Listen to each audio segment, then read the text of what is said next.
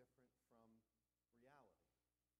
And as you're thinking of that, uh, before you come up with whatever image in your head, let me, let me add one more wrinkle. Have you ever had a time where your expectations weren't high enough? Where what, what really happened or what really turned out uh, ended up being so much better than you had thought it would be? Right? So I'm not talking um, driving on the interstate, and if you're in South Dakota, there's all these signs that point to this supposedly wondrous place called Wall Drug. The most disappointing hamburger I've ever had. Sorry, I know some of you really like Wall Drug, and good for you. I don't know what you find, but clearly you find something I didn't. No, I'm talking about something even better. Uh, in fact, something at the end of that uh, just a couple weeks ago, I, I mentioned uh, a family trip years ago that we had taken to the Black Hills of South Dakota. And I learned another lesson from that.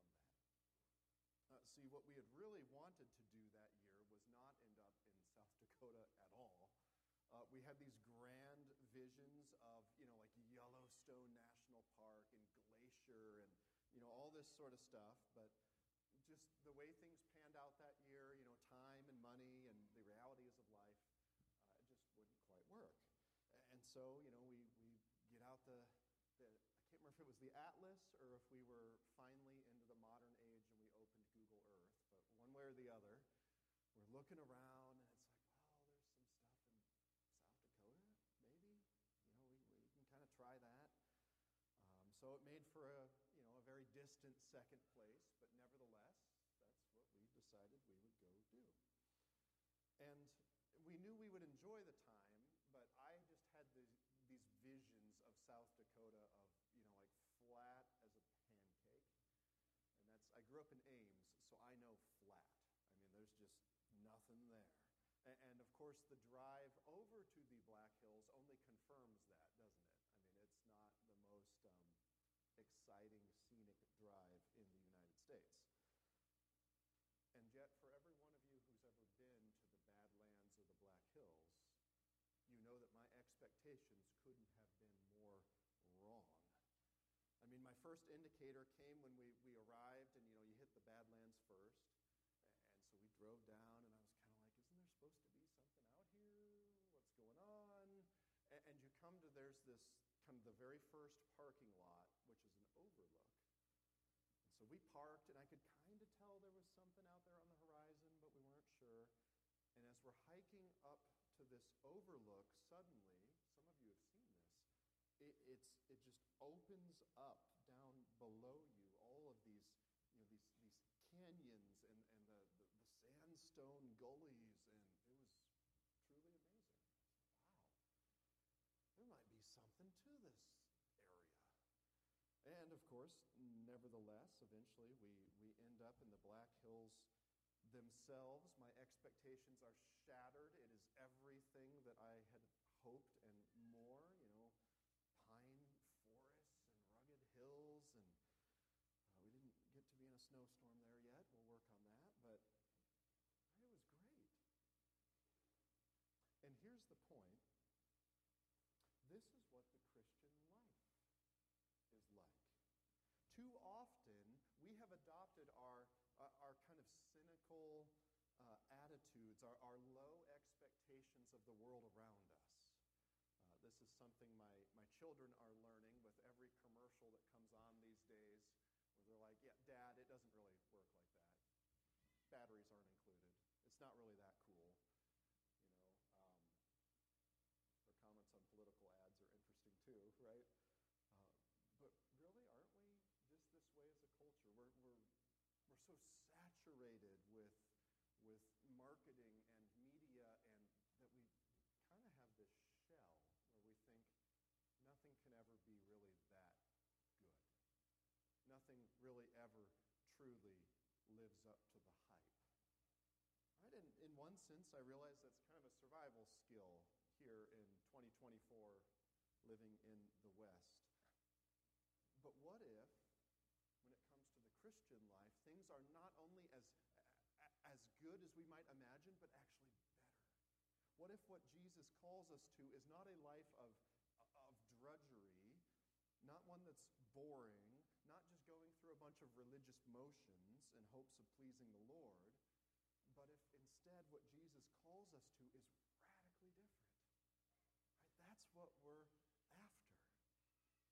You know, growing up, one of my, one of my fears uh, actually had to do with heaven. You know, as a, as a young kid, I, I had the blessing of growing up in a Christian family and we'd go to church. And, and just somehow, in my mind, I had this idea of heaven, and everyone's talking about how great it'll be. And, and in my mind, I'm like, it's a church service that never ends. I mean, really? Like, uh, okay. And I knew I was supposed to like that somehow. Um, heaven is not just an unending church service, much as, you know, thank you, musicians and overseers. And uh, this is good. Don't get me wrong. I, I wouldn't be doing this if I didn't think it was. But heaven is even infinitely better than what we're doing here. This is just the appetizer, really. This is the, the snack before the main event. And ultimately, that is the picture that we're gaining in this second half of Hebrews chapter 12. So if you're not there yet, I would encourage you either, either turn there, or if you need a Bible, there's probably one in the pew right in front of you. You can find Hebrews in the table of contents. Uh, navigate to chapter 12. Those are the, the big numbers if you're not familiar with the Bible. Uh, we're going to pick up about the middle, verse 18. That's the little number 18. And there we are going to see what is even better than we might expect. We start with Sinai. For you have not come to what may be touched fire and darkness and gloom and a tempest, and the sound of a trumpet and a voice whose words made the hearers beg that no further messages be spoken to them. For they could not endure the order that was given. If even a beast touches the mountain, it shall be stoned. Indeed, so terrifying was the sight that Moses said, I tremble with fear. So, as with all expectations, you have to start somewhere. Uh, the idea that you and I might have is a bit like my initial idea of the Black Hills, right? It's, it's not so hilly, not so enjoyable. At least that's what I assumed. Maybe you think the same way about what Christ has won for his people. I mean, I know we don't normally say that, but maybe there's a lingering part of your mind that was like me, where you think, I know this is supposed to be really good, but I, I'm just not sure how. That's what we see here at the start. The words and imagery here are coming out of Exodus.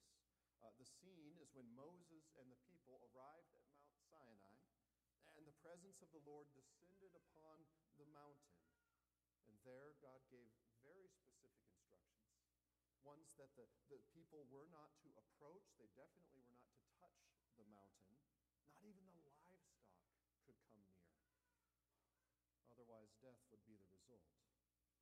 And there was a point behind all of this. And that point is that God's holiness was so great, so grand, that sinful people could not be in his presence and live. What followed then in Exodus was the giving of the law, starting with what we call the, the Ten Commandments. The whole picture is this it's this serious, sobering occasion. Um, in many ways, this was the beginning of Israel as a nation. This was their, you might almost call it their constitution that was being given. And it's given by God Himself. Right? No wonder this scene is it's it's it's fearful even. It's certainly not one um, that you would normally associate with, with joyful anticipation.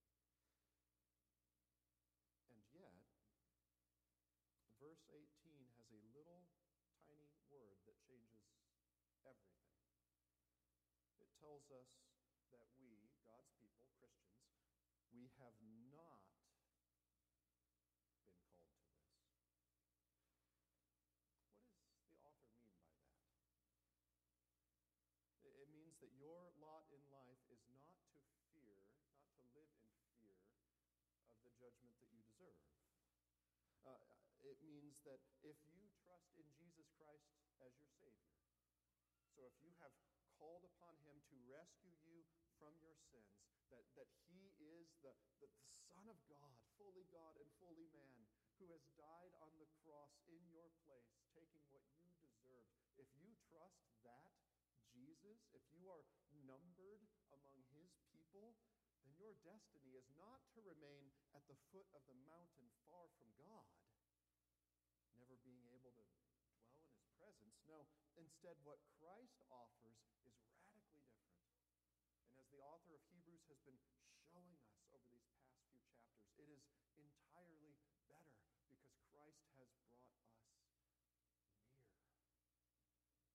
Friends, if you are thinking of the Christian life as as wall drug, you need to adjust your expectations. This is far better. Christianity is not just a, a, a, faith like any other, one of a, you know, kind of a buffet of, of religious options in our world. It, it's not just a different flavor of religion. No, Christianity is absolutely unique because only in the Christian faith does God Himself provide the sacrifice and rescue his people. You and I cannot earn heaven, and we cannot deserve it. And yet, the good news of the gospel is that it's offered to you anyway. It's offered to everyone who will believe. Right? Only in this Christian faith does God reach out to us. And not with the wrath and judgment that we deserve, but with his grace, his unending love adjust your expectations. We are not called to stay far off and afraid. Our Savior has brought us near. He has given us an inheritance.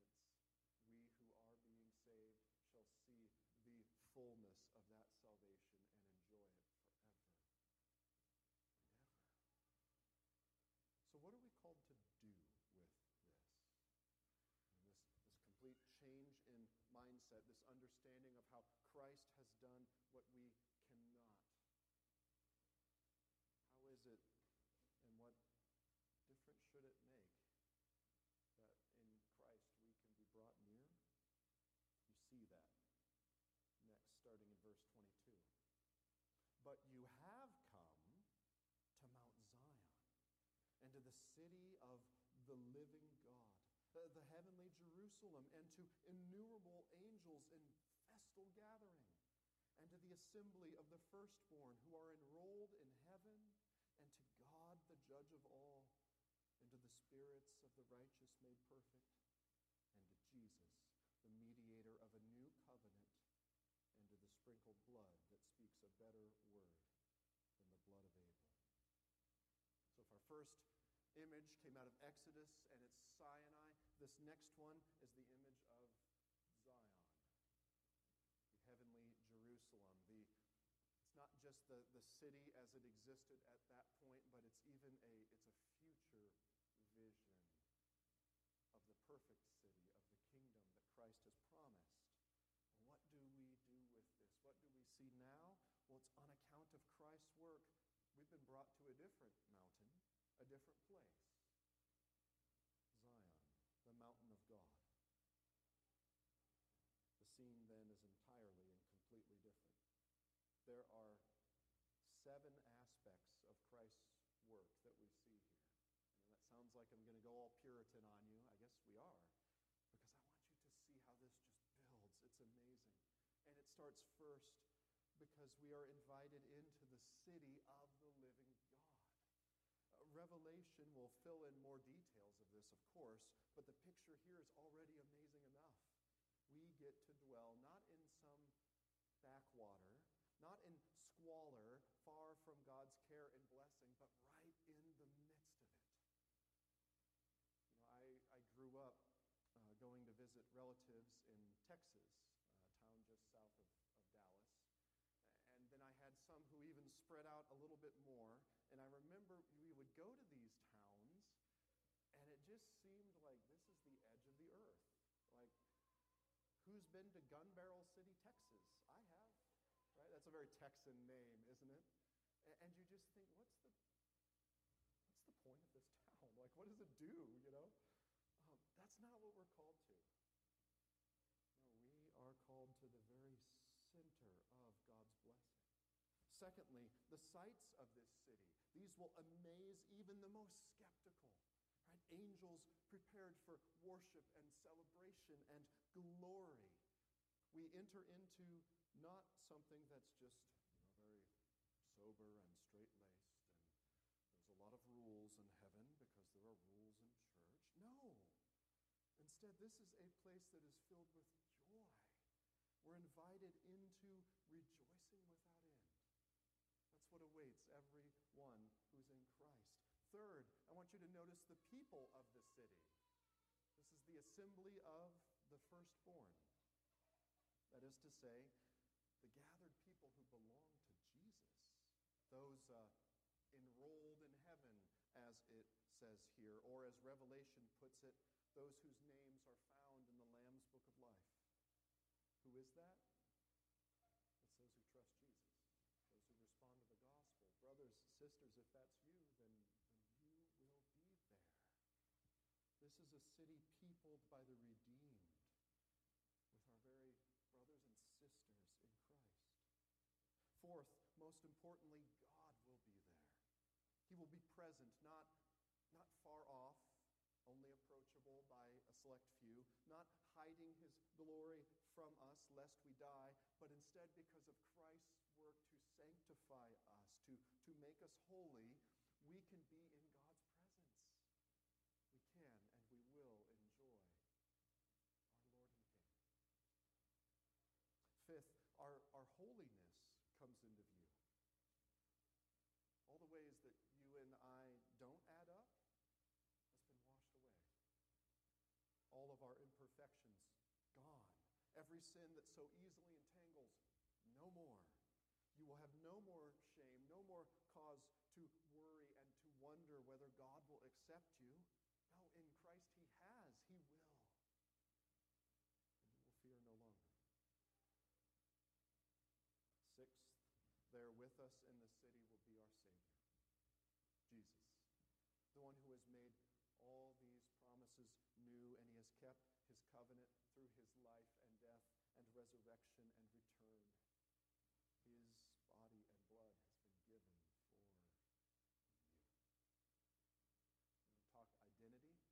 So many folks do these days. This is identity. This is who you are if you are in Christ. You are one of the redeemed. Seventh and finally, the, sprinkled blood. And there's a jarring image, right? We've been building up and up and up, and now it's like, whoa, whoa, wait a second. It's meant to bring us back to the reference of Abel that we saw earlier in Hebrews chapter 11. It's a reminder that Abel's pattern of faith still speaks. His, his blood, which cried out for justice, has now been satisfied. That's the imagery, that's the picture. And your debt against the Lord, based on your own sin, has been paid in full. The record wiped clean. The blood bringing about your own holiness. My brothers and sisters, what you and I are called to is so much greater than what we often expect. It's so much more wonderful than we can imagine. In God's place, with God's people, enjoying God's blessing in the presence of God Himself. That's what awaits us which, by the way, is what God has always promised his people, even as far back as the covenant with Abraham. Right? This is what you are called to. Friends, this is what you were made for. Not religious motions, not constantly worrying about your sin and your shame. Those are realities this side of heaven. I get that. But what awaits you is not just more of the same, unending. Instead, what awaits you is full forgiveness, true freedom. It's lasting joy, and all in the presence of the God of the universe. What do we do with these overwhelming truths? How do we respond to them?